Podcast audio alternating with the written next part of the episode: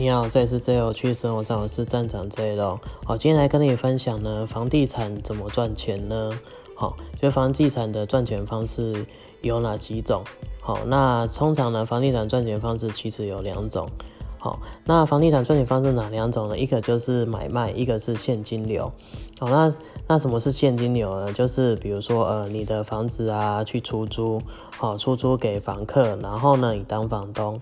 然后每个月呢，房客就是每个月给你的那个租金的的付钱嘛，就租你的房子来住嘛，付钱，那你就有租金收入。好，所以你这个就是房子带来的租金收入。好，然后甚至如果说你的你的那个不动产，哈，房产。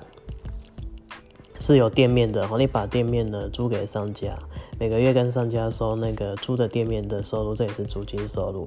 然后比如说呃，像那个百货公司，哦，它有不同的柜，还有不同的地，好，它的柜呢跟那个空间就是租给商家，所以它它是也是在收租金收入，哈，这是租金收入方面就是现金流收入。